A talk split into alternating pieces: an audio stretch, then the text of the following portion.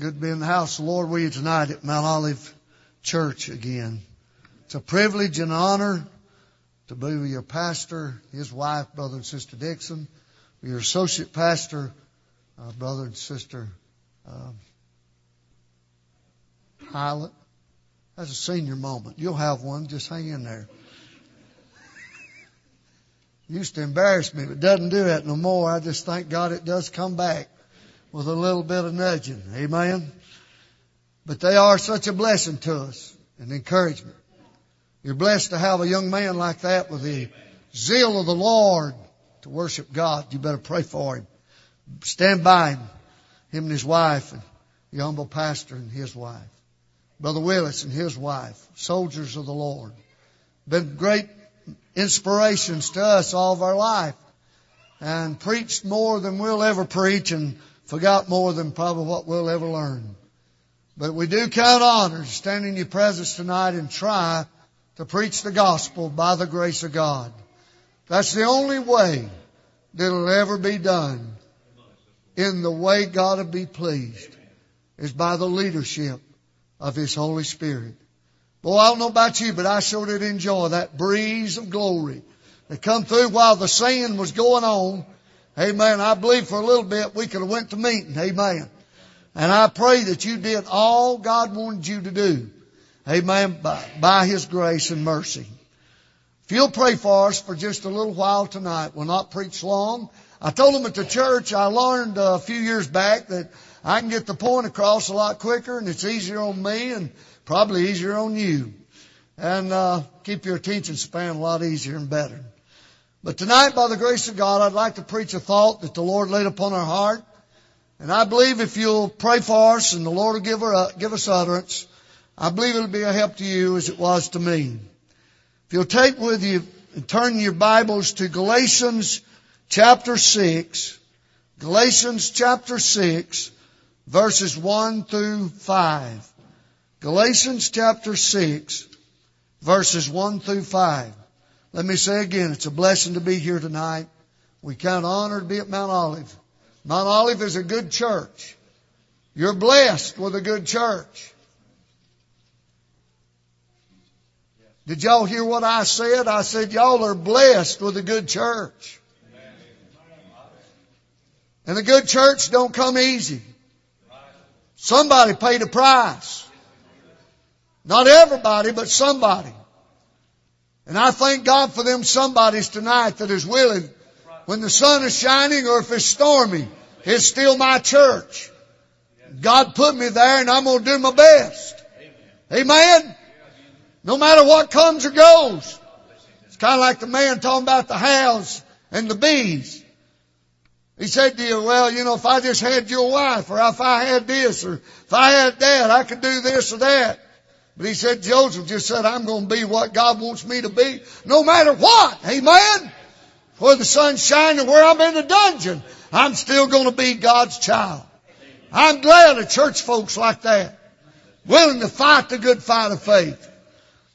And so I thank God tonight for this scripture. If you will, stand with us in reverence to the reading of God's Word.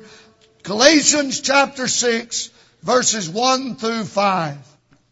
The Bible said, brethren, if a man be overtaken in a fault, ye which are spiritual, restore such a one in the spirit of meekness, considering thyself lest thou also be tempted. Bear ye one another's burdens, and so fulfill the law of Christ. For if a man think himself to be something when he is nothing, he deceiveth himself. But let every man prove his own work, and then shall he have rejoicing in himself alone and not in another. For every man shall bear his own burden. Let us pray tonight. Father, we thank you for the word of God. We thank you, Lord, for the privilege that you have blessed us to come back to your house again tonight. Lord, I pray that your Spirit will give us utterance in our stammering tongue and in our mind, Lord, tonight to do it the way you'd be pleased. Lord, your will be done on earth as it is in heaven. And Lord, tonight that souls that's lost could be saved. Those that's backslid could be renewed. Those that's burdened could be relieved. And those that's out of strength could be lifted up. Oh God, tonight, you know our needs. And Father, we pray, have mercy and be in our midst. In Jesus' name we all say, Amen and Amen. All right, I'm going to slow down just a little bit.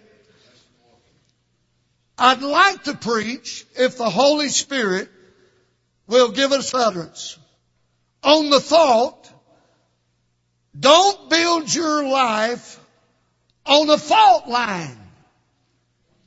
How many folks know what a fault line is? It's a place where an earthquake is most likely to strike. Where the earth shakes, where things fall apart, where there's disaster untold. Many of us has looked on the news and seen the disasters of an earthquake. How people are crying and mourning and weeping. How it brings stress and heartache to thousands of lives. But listen tonight.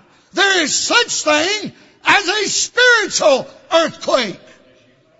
Amen? Don't build your life on a fault line.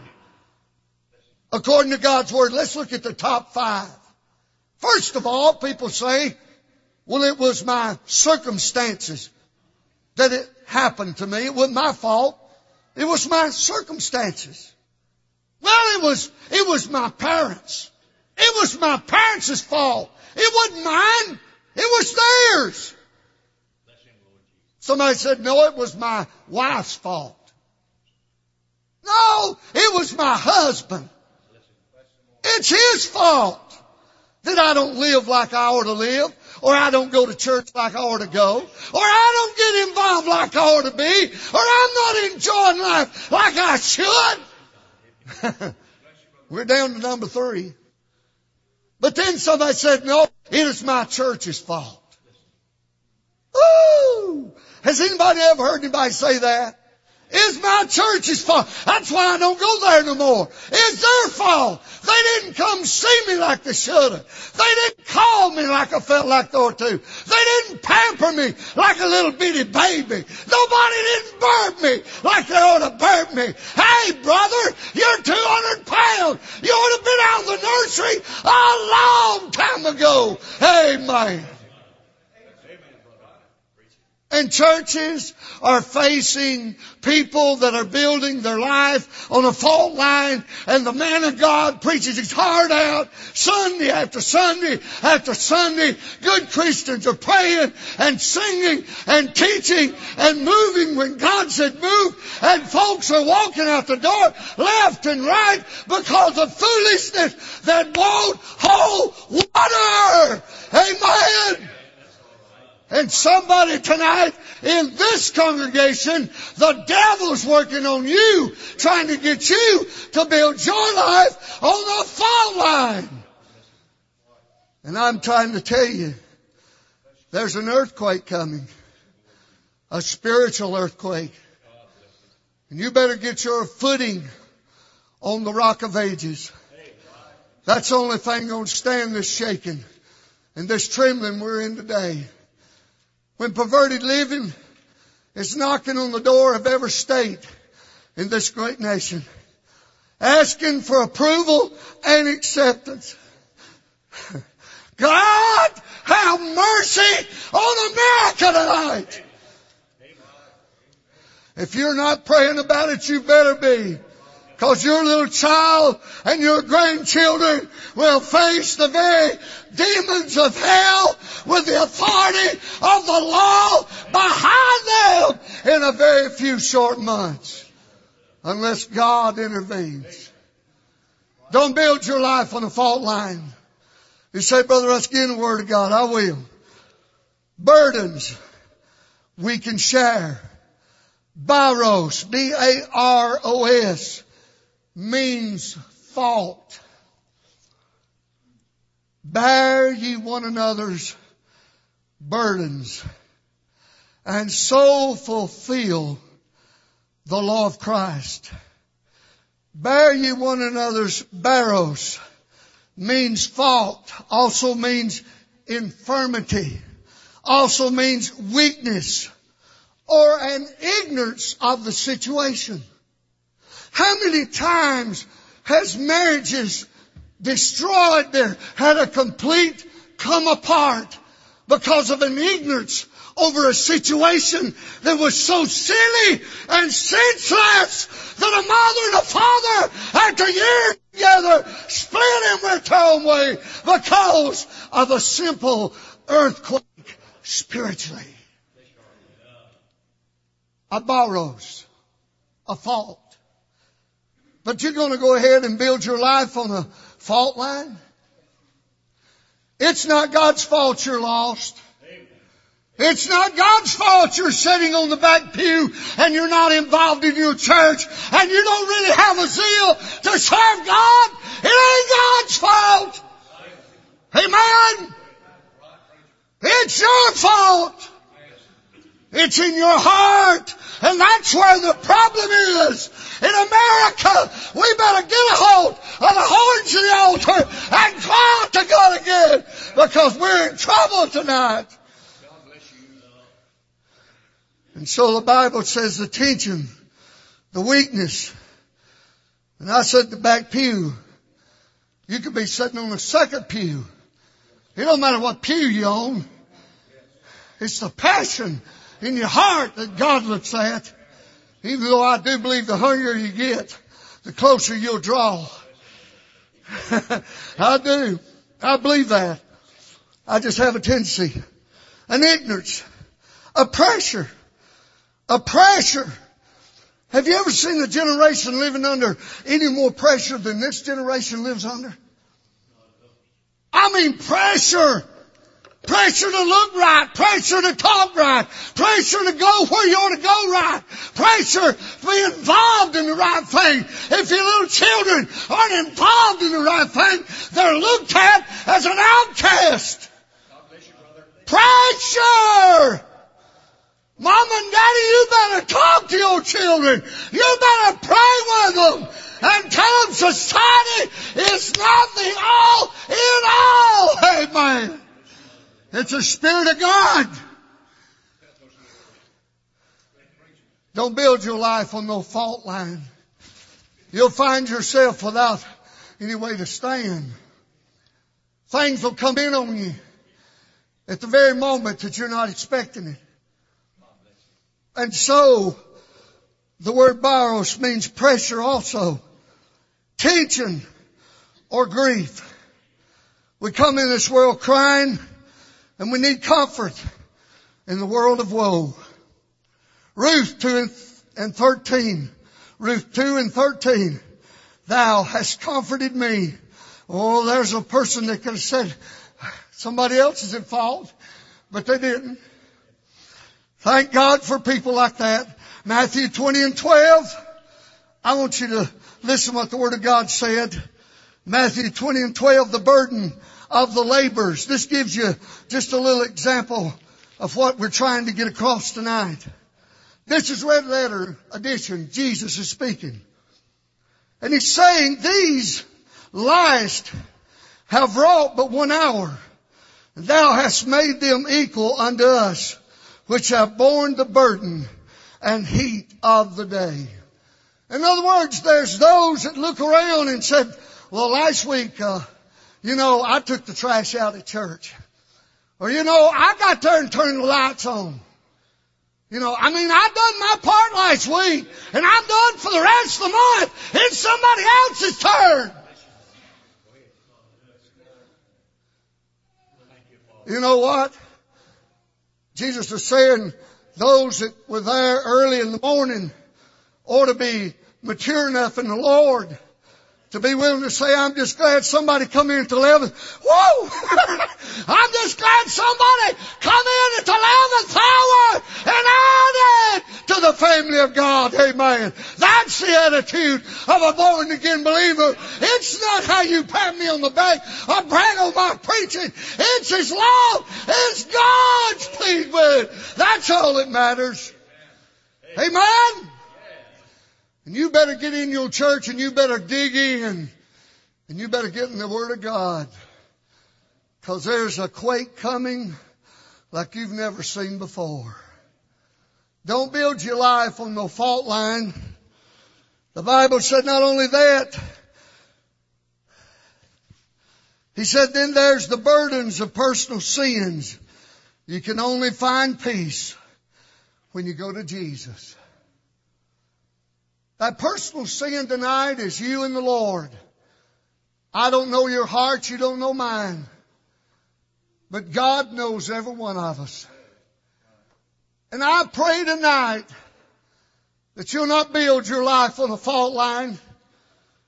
Oh my tonight, it's somebody else's fault, Brother Russ, that I'm not saved. It's not, friend, it's yours. You have the privilege tonight to get right with Jesus. He loves you. He cares for you. He gave the best heaven had. That you and I don't have to go to hell. Oh my.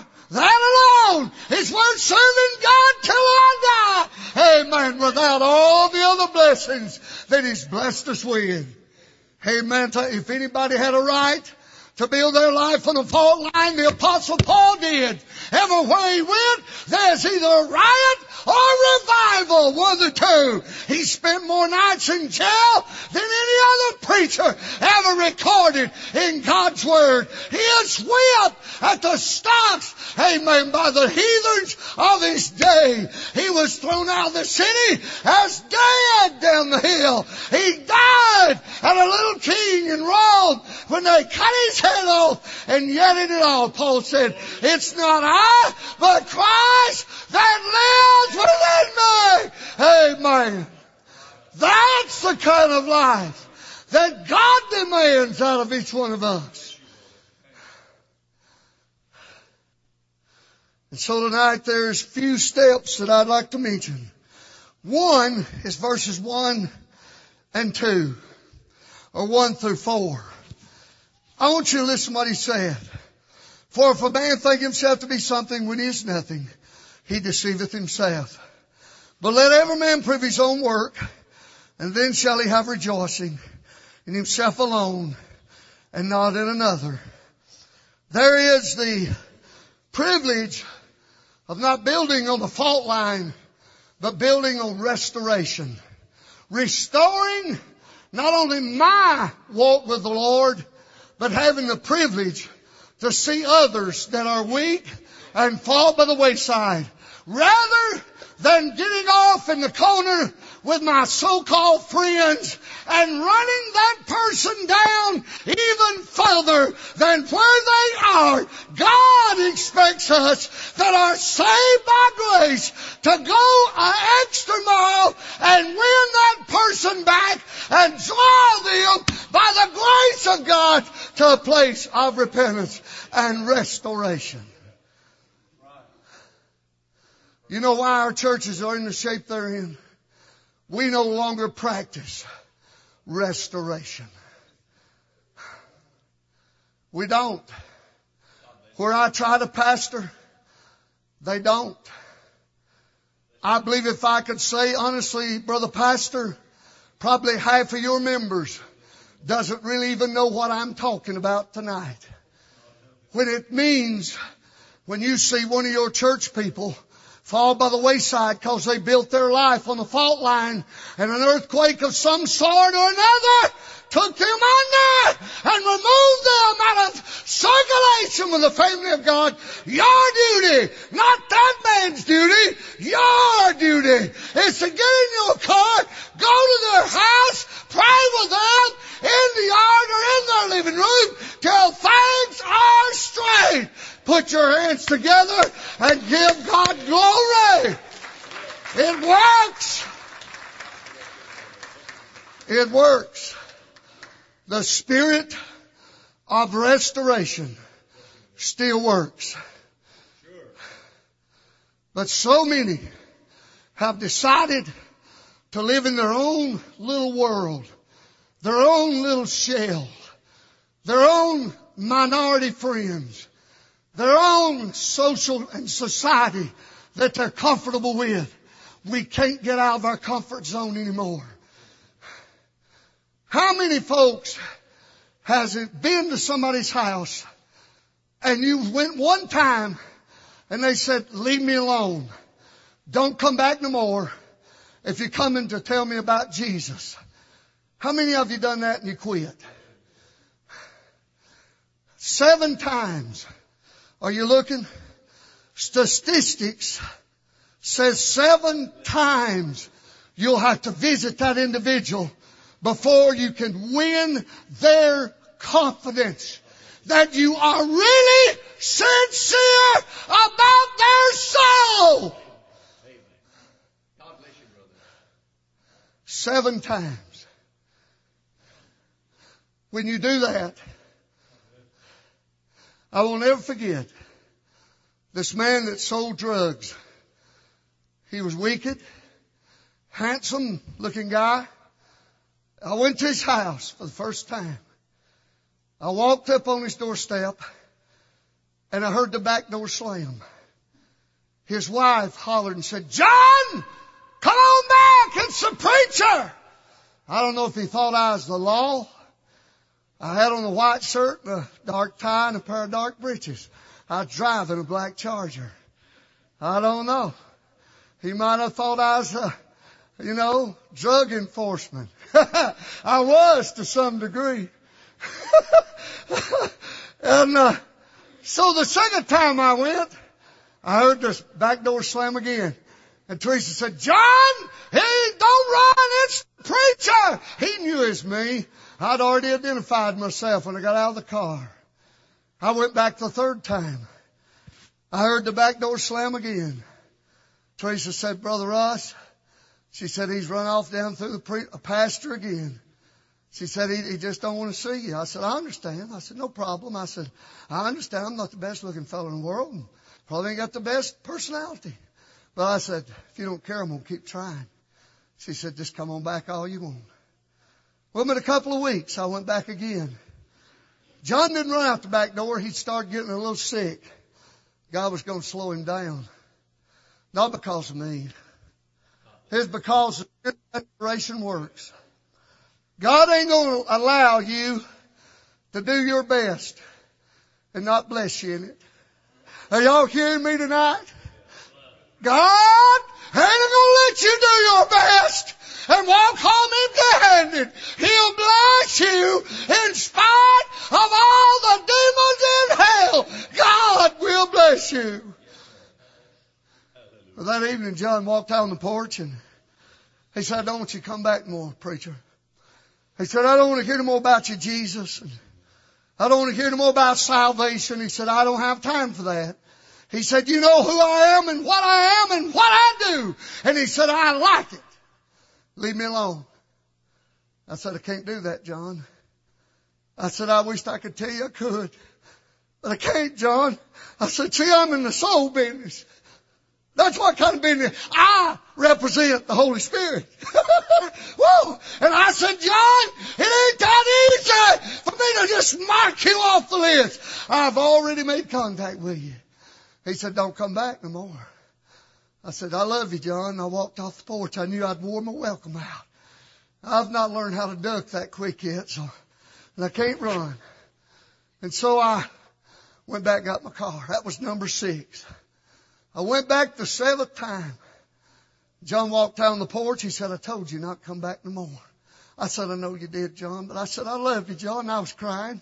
I couldn't help it, Brother Dixon. John kept walking me and he walked me off down off the steps and I was holding on the rail as I was walking off back and I said, John, I love you, buddy. And I said, John, I'll never quit loving you. And I said, you may run me off, but I'll be back, John, by the grace of God. He said, why don't you leave me alone? I said, I can't. I said, you're going to hell and I'm the only lifeline you got. Hold on, John. John run me back to my car. I got in my car that day and I left. But it wasn't long. Me and the little red-headed guy came down to your church years ago. They called us from the Birmingham hospital. up on the east side. John said, preacher, can you come see me? I said, you better believe it, John. I'll be there as quick as I can. I called David Kirby. David come over to the house. We got in the car and left. Went down to East Side Hospital down there, and I'm gonna, I'm gonna close quickly. Don't get, don't get restless on me. I'm not gonna say bear with me. Pray for me. And uh, we walked in that hospital. I'm talking about the spirit of restoration. What'll cause your church and my church, the church where I try to pastor and where you pastor, for the walls to bulge out. For people that say, where am I going to sit today? There's no place for me to sit down. Everybody I've witnessed to and worked with about the Lord sooner or later has come to the God's house, got right, and got established.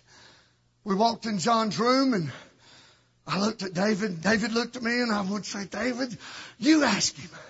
I've asked him seven times. You asked him, David. They said, you're the pastor. You asked him. I said, we're both scared lifeless, aren't we? He said, yeah. I said, well, it's better to be afraid than be too bold. Just be humble. We walked in his room and John was laying there. Much of a man still. And I said, John, would you like to get saved? And he looked at me with them eyes of his with tears running down his cheek. He said, yeah, it'd be a good time.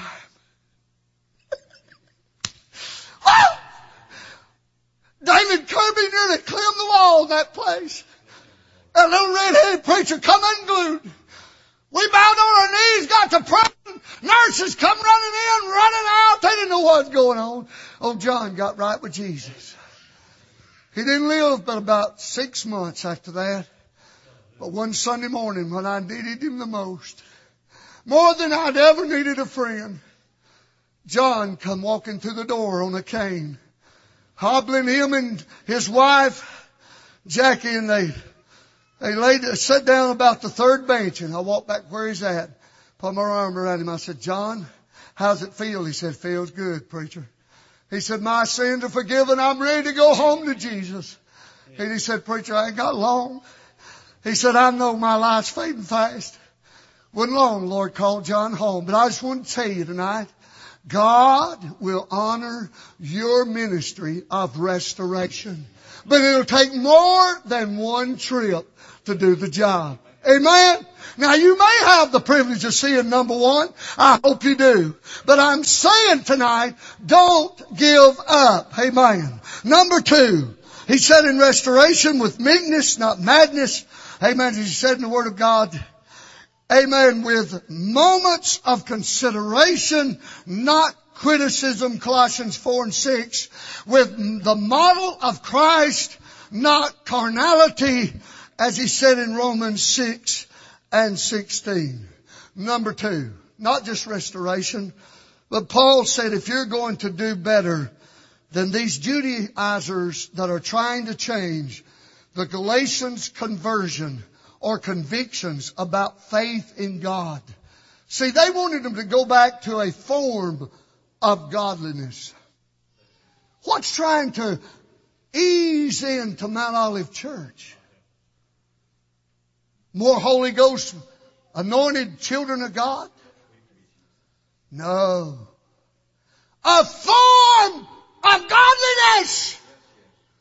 Where people come in, sit on the beach, pick up their songbook, sing a verse of a song with their song director, sleep halfway through the pastor's anointed message, and walk out the door and shake the hand of the man of God and say, it's good to be in the house of the Lord. Liar, liar, your pants is on fire.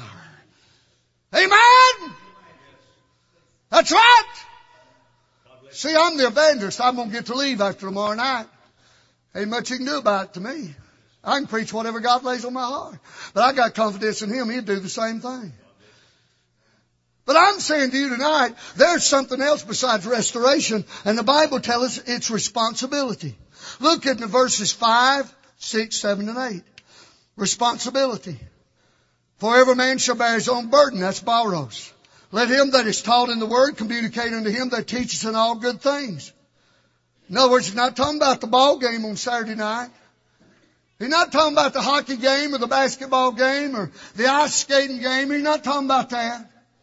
He's not talking about the crop that's growing up the road or down the road. He's talking about when you come in here, you need to be communicating about God. Amen. Yes, brother. Somebody said, well, I didn't know that. You do now. You've been building your life on the fault line. I don't have time to go to church every time the door's open. I gotta do this, I gotta do that. It's that's fault or that's fault or something else's fault. No, it's yours. God can take whatever it is that you're blaming and just remove it out of the way. Be careful. So there is responsibility, Paul says, as Galatian believers, that you must build your life on the rock of ages, not on a fault line. It's not on circumcision. It's on Christ Jesus. Amen? And those Judaizers kept telling them little Galatian believers, you gotta go back and obey the Mosaic law. You gotta be circumcised along with what you're doing or you're no good. And they said, you know what? This man called Paul, he's not even one of the twelve apostles. He's not even what he says he is. That's what they were doing.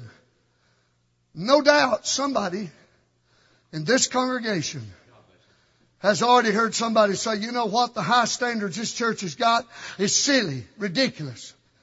They ought to get with the day in which they live. Modernize just a little bit.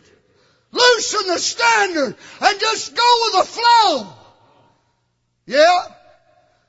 The Bible said many there be that go in thereat when he was talking about the gates of hell. But he said, narrow is the way that leadeth to life eternal, and few there be that find it. You better keep God's house holy. You ain't, it wasn't your decision, no how. It's written in that book long time before you and I ever got here. God made a covenant with His children. That covenant was responsibility to live a holy and godly life. The Bible tells us it is, a, it is our duty to be alert, not absent. You folks that's coming in late, have you got alarm clock? Set it 30 minutes earlier. Amen? Somebody said, Brother Russell, don't hurt nothing to be late. No, not unless you're a visitor wondering where all the church folks are. What kind of impression does that leave on folks? Get here 30 minutes early. The paycheck's awesome. The benefits is unreal. The eternal life that God promised is out of this world. Amen. So responsibility. Be alert. Be available. Be doers of the work, not hearers only, deceiving your own selves. You say, Brother Russ, I'm listening to what you're saying. Yeah, but are you doing it? Are you doing what God's Word said in responsibility? Don't just sit on the pew and look at your pastor and associate pastor and your teachers and your singers or somebody else that's doing their best. Get involved and do your part. Because if you don't, you're going to find yourself building your life on a fault line. It's my church's fault. Be available. Always be honest in the love of Christ. That's what Paul was telling these Galatian believers. For he that soweth his flesh shall of the flesh reap corruption, but he that soweth the Spirit shall of the Spirit reap life everlasting. So we've talked about restoration. We've talked about responsibility. Paul said not only that, but let's talk about rewards. He said uh, in verses 9 through 13, rewards, when you look at the word reap, and let us not be weary in well doing, for in due season we shall, church say it with me, reap. Say it again. Reap. Louder. Reap. Louder. Reap. In other words, we're here for a reason. Somebody said, no, not me. I'm not. Well, I am. I believe in the covenant God made and I believe it's just as real as the sun that shines and the moon that's took our place with all the stars of heaven. Thank God there's some responsibility to the child of God that's saved by grace. And there is rewards for you and I. Blessings of God, balance of grace. Be consistent day in and day out. It's what he said. As we have therefore opportunity, let us do good unto all men, especially unto them who are of the household of faith. Be conscious of life around us and others. Look at verse 13. For neither they themselves who are circumcised keep the law, but desire to have you circumcised that they may glory in your flesh. In rewards, Paul the apostle was saying, be conscious of who's around you. If you're around somebody on your work site and they tell you, oh, it's okay for you to take a social drink. You know, I mean, what's wrong with just taking a little wine for the belly? You know, that's where they get it. Bunch of hypocrites. There ain't no such thing as sipping saints. Never has been. Never will be. You can mark that down in God's Word. You're either clean or you're dirty. You either got it on your heart or got it on your mind. And Paul was saying, be conscious of these people. They want to cause you trouble. They want to cause you grief. Amen. They want to rob you of your freedom instead of rejoicing in your faith. That's what they want to do. Have you ever seen somebody come in church and they go to build their life on the fault line? Now I'm preaching to you because I love you tonight. But they go to building their life on the fault line, and the first thing they do is sit down beside them, somebody that's really trying, and they say, you know what, I just don't agree with what that man of God preached. I think our pastor, he's a little too straight-laced. You know, he cramps my style. Does he bother you? And they said, well, no, not really. Don't bother. Well, let me, let me just tell you what, how I feel about the singing in the choir. I, I, this is what I think about singing in the choir. And they go telling all the criticism in the choir. And you know what? In long till they sit down by that person two or three or four times and they don't go up in the choir no more. That's right. They don't get up on the front bench and holler, Whoa! Hallelujah! Preaching pastor! Preach the word! Plow fire! Amen. They sit back the way back in the back and they just sit there with them pooched out lips and they've been eating them on side persimmons all week long. On Sire Road, amen, for a sinner. Or a backslider. The reward for that kind of person is not going to be good. I'm just preaching you what God's laid on my heart. Don't build your life on the fault line. There's an earthquake coming your way. So the Bible said this, be conscious. Last of all, we've looked at restoration. We've looked at responsibility. Paul said there is rewards. But last of all, Paul said there's something about regeneration. Paul is telling these Galatian believers that we're facing similar to what we're facing tonight. When churches no longer rely on the Holy Ghost of God. When I was a little boy growing up, my grandpa was standing outside of the old church and I was just a little lad, probably nine years old, maybe eight. And they had filled that old building until she was rocking on her foundation. It wasn't that great a building to start with, Brother Dixon. You know where I'm talking about. And old brother Hub Hambrick was a big old man. And Grandpa was standing there and he said, I'd give anything to get in that meeting. And old brother Hub Hambrick reached and grabbed him by the seat of the breeches and his galluses. And the window was up and he just threw him in at the window the side of that church. Grandpa landed on the floor and he is in the meeting. Amen. Y'all don't know what I'm talking about tonight. when grandma would shout till the hairpins flew out of her hair and never step on the first baby, whatever, amen, in the house of God, that place come apart. It amazed me. I had an amazement of God's house. I did. I grew up amazed at it. When I was just a teenage boy, I wouldn't miss church because that was the most exciting place in all the world. When I got there, it was better than anywhere I'd ever been. Now I wasn't a Christian, Brother Jason. I just got excited seeing what all was going on. Would you get excited over seeing what's going on now? You sitting there like this? And then finally somebody says, Amen, you're dismissed, and that same person jumps up. That's not what I'm talking about. I'm talking about regeneration. Where the Lord sets you free from the cares of this life. When all the things around you become second rate and the Lamb of God becomes first. And only then can you be the father that Paul was saying. You ain't gonna build your life on no fault line. Regeneration 14 through 15 when he said, but God forbid that I should glory save in the cross of our Lord Jesus Christ. By whom the world is crucified unto me and I unto the world. In other words, it's not the name Mount Olive.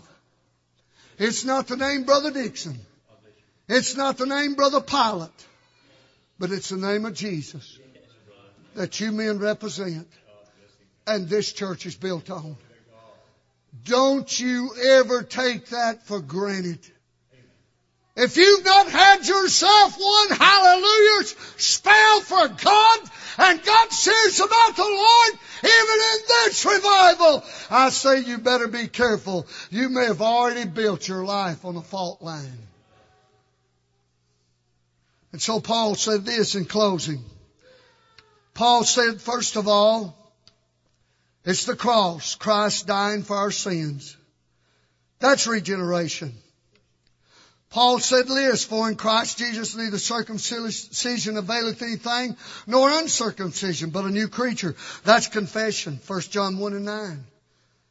If we confess with our mouth and believe with our heart that Jesus is the Christ and God hath raised him from the dead, thou shalt be saved. John said if we confess our sins, He is just and faithful to forgive us our sins and cleanse us from all unrighteousness. Regeneration tonight, if you're lost, is a very important step in your life. And Paul said not only in regeneration is there a cross and a confession, but he said there is courage to live right. He said here, from henceforth let no man trouble me, for I bear in my body the marks of the Lord Jesus.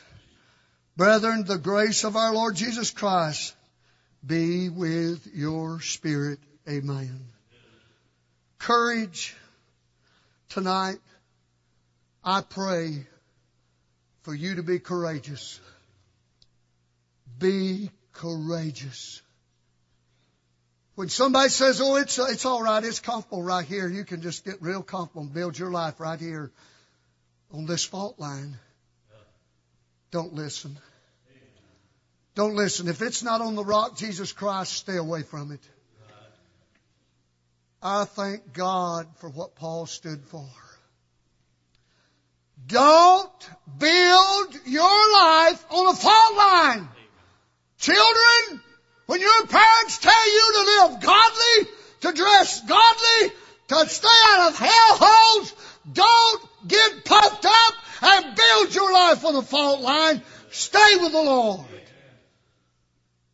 Teenagers, young married couples, I'll never forget a young lady and man with two little children. They were there at the church. And I'm not going to say what they did, but they did a great work in the flesh, in their body. It was awesome. I was proud of them. I went up to both of them and told them, I said, I'm proud of y'all. I said, boy, it took commitment to do what y'all have done. Healthy. Look good. I'm proud of you. But I said, I'm going to tell you something. I said, don't build your life on this. You keep your life on Calvary. Boy, the devil didn't waste no time. Mama got to looking good. Daddy got to looking more handsome. It wasn't long till they come to me and told me, said, Brother Russ, we think we'd be better off to move on down the road. I walked out to their car and I bowed down in the window and I said, I wish you wouldn't. I said, I really wish you wouldn't. I wish you'd stay. I wish you'd reconsider where you're headed. I wish you'd go back and get the altar and ask God for what you need. I don't feel good about this. They drove out of the parking lot. Today they're divorced. Mama went one way, daddy went another. The little children are scattered. They don't know what to do. I loved them. But they built their life on a fault line. And the earthquake came. What do you build your life on tonight? Have you got a form of godliness? It looks good. Sounds good. Even gets you by your pastor most of the time. But if you built it on a fault line, a form of godliness, or somebody's the problem, or a circumstance, but you just hadn't looked at yourself and said, Lord, it's me. I need to get my house in order. I believe there's somebody here tonight, more than one, that you need to get down in this altar and say, Lord, I'm not going to stay where I'm at right now. I feel the tremors coming already. The tremors is coming and I, I feel the vibration. I want to get out of here. I want to get on the rock. Right now, while we stand, while they come with the song, while the humble pastor comes tonight, I've done my best by the grace of God, and I believe with all my heart it's sunk into the lives of a number of people in this congregation. I don't know what it is. It may be that you've went a little too far with the social things of this life. That you feel like in your heart, Brother Russ, I get more excited in the world than I do in my church. It may be that you're putting a little more material over in that area than you are in the spiritual realm of God's grace and love. Daddy, you may be spending a little too much time away from that wife. And you started building your life on what makes you feel good or what satisfies the flesh. And you don't even see the trouble that's coming your way. Oh God, tonight, I wished I was able to stop that earthquake, Brother Dixon, but I can't do it. But I can tell folks, don't sit there till it hits you. You said, Brother Russ, what are you saying? I'm saying if you in your heart feel that you hadn't done all you should for God, that you've got too comfortable with this old flesh and this world, get in this altar tonight. And if you're lost, get saved. Regeneration. If you haven't really ever tried restoration, get in this altar and ask God to give you a burden for it. What about your responsibility to this church, to God? Somebody said, well, I come tonight and I've done my pastor a favor. No, you hadn't. You either backslid on God or you're here because you're saved by grace. Amen. I want to come. I got to hear my mother-in-law shout again. I got to see my father-in-law laugh and have a good time coming over here. And I won't tell you what all he said, but he was a real thrill in my life. We had a good time. This will be history shortly. I'll get a little older and things will change. But one day, Brother Dixon, we'll walk over there on that golden shore. Woo! And little mama will come running out. You say, Brother Russ, I don't believe you'll know nobody well. I don't believe I'm going to be more ignorant in heaven than I am right here. I believe I'm going to be every bit as smart and smarter when I get to glory than I am right here on earth. And I believe I'll see many others that I've known in this place. Brother Willis,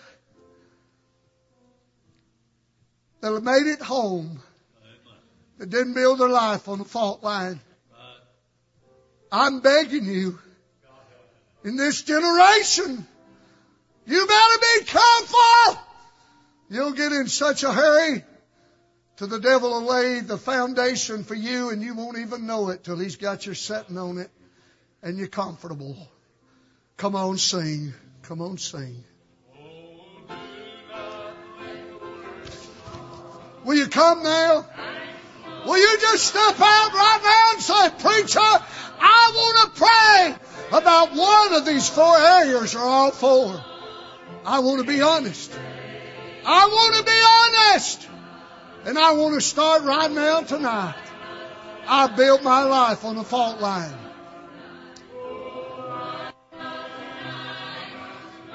Will you come? Will you come? Will you trust the Lord?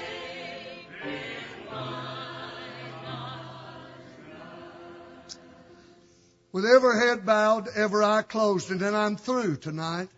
While you remain standing, myself and the humble pastor and associate pastor looking, I want to ask you a question tonight, and I want you to be honest with the Lord. Is God satisfied with where you're building your life? Would you raise your hand? Is the Lord really satisfied with where you're building your life tonight? Would you raise your hand right now in this house? If God's pleased with your life, raise your hand good and high and hold it there just a moment. Don't be ashamed. Thank God tonight. For those that know, you may take them down. Right now, I want to ask you, those that couldn't raise your hand, they may be just a little something. I don't know that it may be a big something, but you know what? That little fox running on the fence, it didn't long till he's destroyed that thing. Tonight, I want you to be honest enough to say, preacher, I'm going to raise my hand and say, in this message, God has touched my heart in one of the four areas you preached about. And I want to be honest with the Lord. And I'm going to raise my hand right now. Would you just raise your hand? I'm not going to worry the patience of these people. God bless that hand. God bless that hand. Is there others tonight? God bless those hands. Going up all over the house. God bless that hand. I want to ask you tonight while they're saying one more verse, then I'm out of the service. So I'm not going to give a long invitation hymn, but I want you to ask yourself, why would you go home knowing that you could come to the altar and God could bless you with victory and you could go back and and start building in the very situation the devil's challenged you and be victorious in the Lord. Right now, while they're saying, come on, come on, you raise your hand, come, come on. I want to come, Brother Russ. I'm not ashamed. I'm not ashamed. I'm going to come. Would you come? I'd come for you if I could, but I can't do it. It's your decision. It's your decision. Just a simple thing.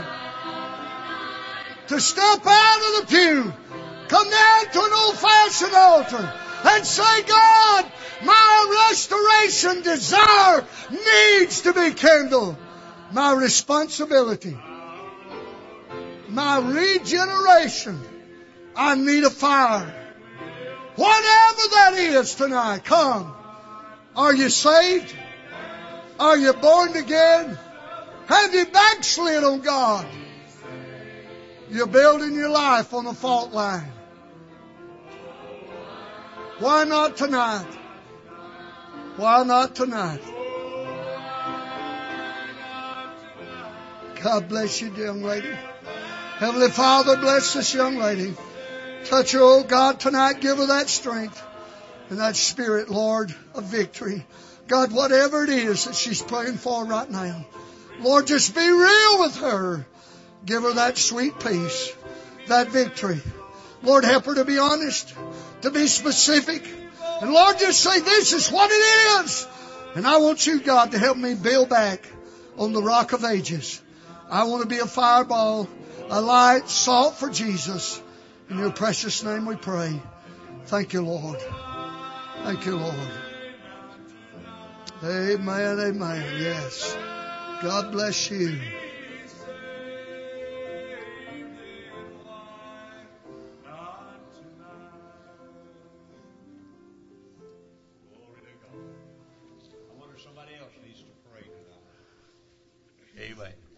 You might be standing there right now and you say, Brother Dixon, Brother Russ, I'll pray, but not tonight. Yes, yes. But you know, I remind you again, as I have in the past, that the Lord said there'd come a day you'll call, He won't answer.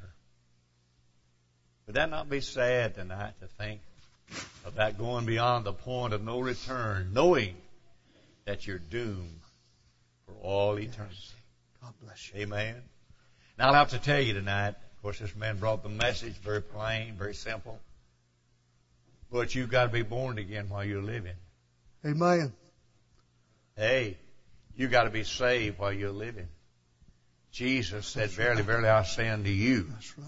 except a man be born again, he can't see the kingdom. Except a man be born again, he can't enter. So tonight, what a privilege. I feel like everything, Brother Willis, has been sufficient for somebody to get saved tonight. Amen. Yes. Yes. Because I know beyond a shadow of a doubt that the Holy Ghost, the Spirit of God, is in our midst. Anybody know that in this house? Anybody beside me know that? Yes. So when the Spirit of God is dealing with you, you can be saved. Yes. I'm uneasy tonight about somebody that's going along. And even you I feel like somebody's telling themselves, I don't know how to be saved. God help. I really don't know. But I want to tell you what the Bible said. We're all human beings tonight, and the Bible pertains to every one of us. Amen. And it said that the way is so plain, even so simple, that a wayfaring man, though he be a fool, need not err therein. Anybody believe that? Yes. And David, I don't know why I'm saying all this. He doesn't Bless him, Lord. But David said Worship. that God's been known. The Godhead's been experienced. All of these things, even before the mountains were formed. That's right. He said, so that thou art without an excuse, O man. Every one of us stand before God tonight, either justified or condemned. Would you say amen, anybody? Amen. Amen. I love you. We can only do what we can do. And then it's up to you if you don't know Jesus tonight. But along about midnight tonight, it may be the time as it was in Egypt when God will say it's up for you. It's done for you tonight. God have mercy. Mama may find you in the morning. Daddy may find you in the morning. Brother or sister might find you in the morning. Your body's cold and the spirit's gone. Right? Might be right now what you do with Jesus tonight that'll determine your destination. We don't order your patience. And I'm pro- not prolonging the service tonight, but I feel too, Brother Russ, there's Yes, somebody Yes, yes. tonight. You put it off, you pushed it aside, and it gets a little easier. Every, does it not? It gets a little easier every time. It's not as attractive this time as it was last time or the other night or the other day. God bless. But if the devil can hold you outside the realms of mercy the new birth till you die, he's got you. That's right. He's got you. God We love you. May the Lord bless you tonight is my prayer. I feel, unless somebody has an impression, I feel that God's finished tonight. Unless you do something. Amen. I want to say again tonight, I appreciate everybody that come to this meeting. I do. I believe there's others that could be here, but that's them in the Lord. That's them in the Lord, and I cannot judge them. It's not my place. But I know one thing, I can know how it is with me. And I'll tell you this tonight. There is absolutely nothing in this community right now more important than a revival. Would anybody else say amen? There is absolutely nothing in this community, near or far, that's greater than a revival. And there's something wrong when we close our mind toward seeing people get saved. I love you. I'm just a plain, simple man. We're not going to pray a benediction. You shake hands with everybody you possibly can. Meet us back tomorrow night. Meet a little early, you men folks in the prayer room. Come on now, Brother Russ done mentioned about somebody being late tonight, so I don't need to say nothing else.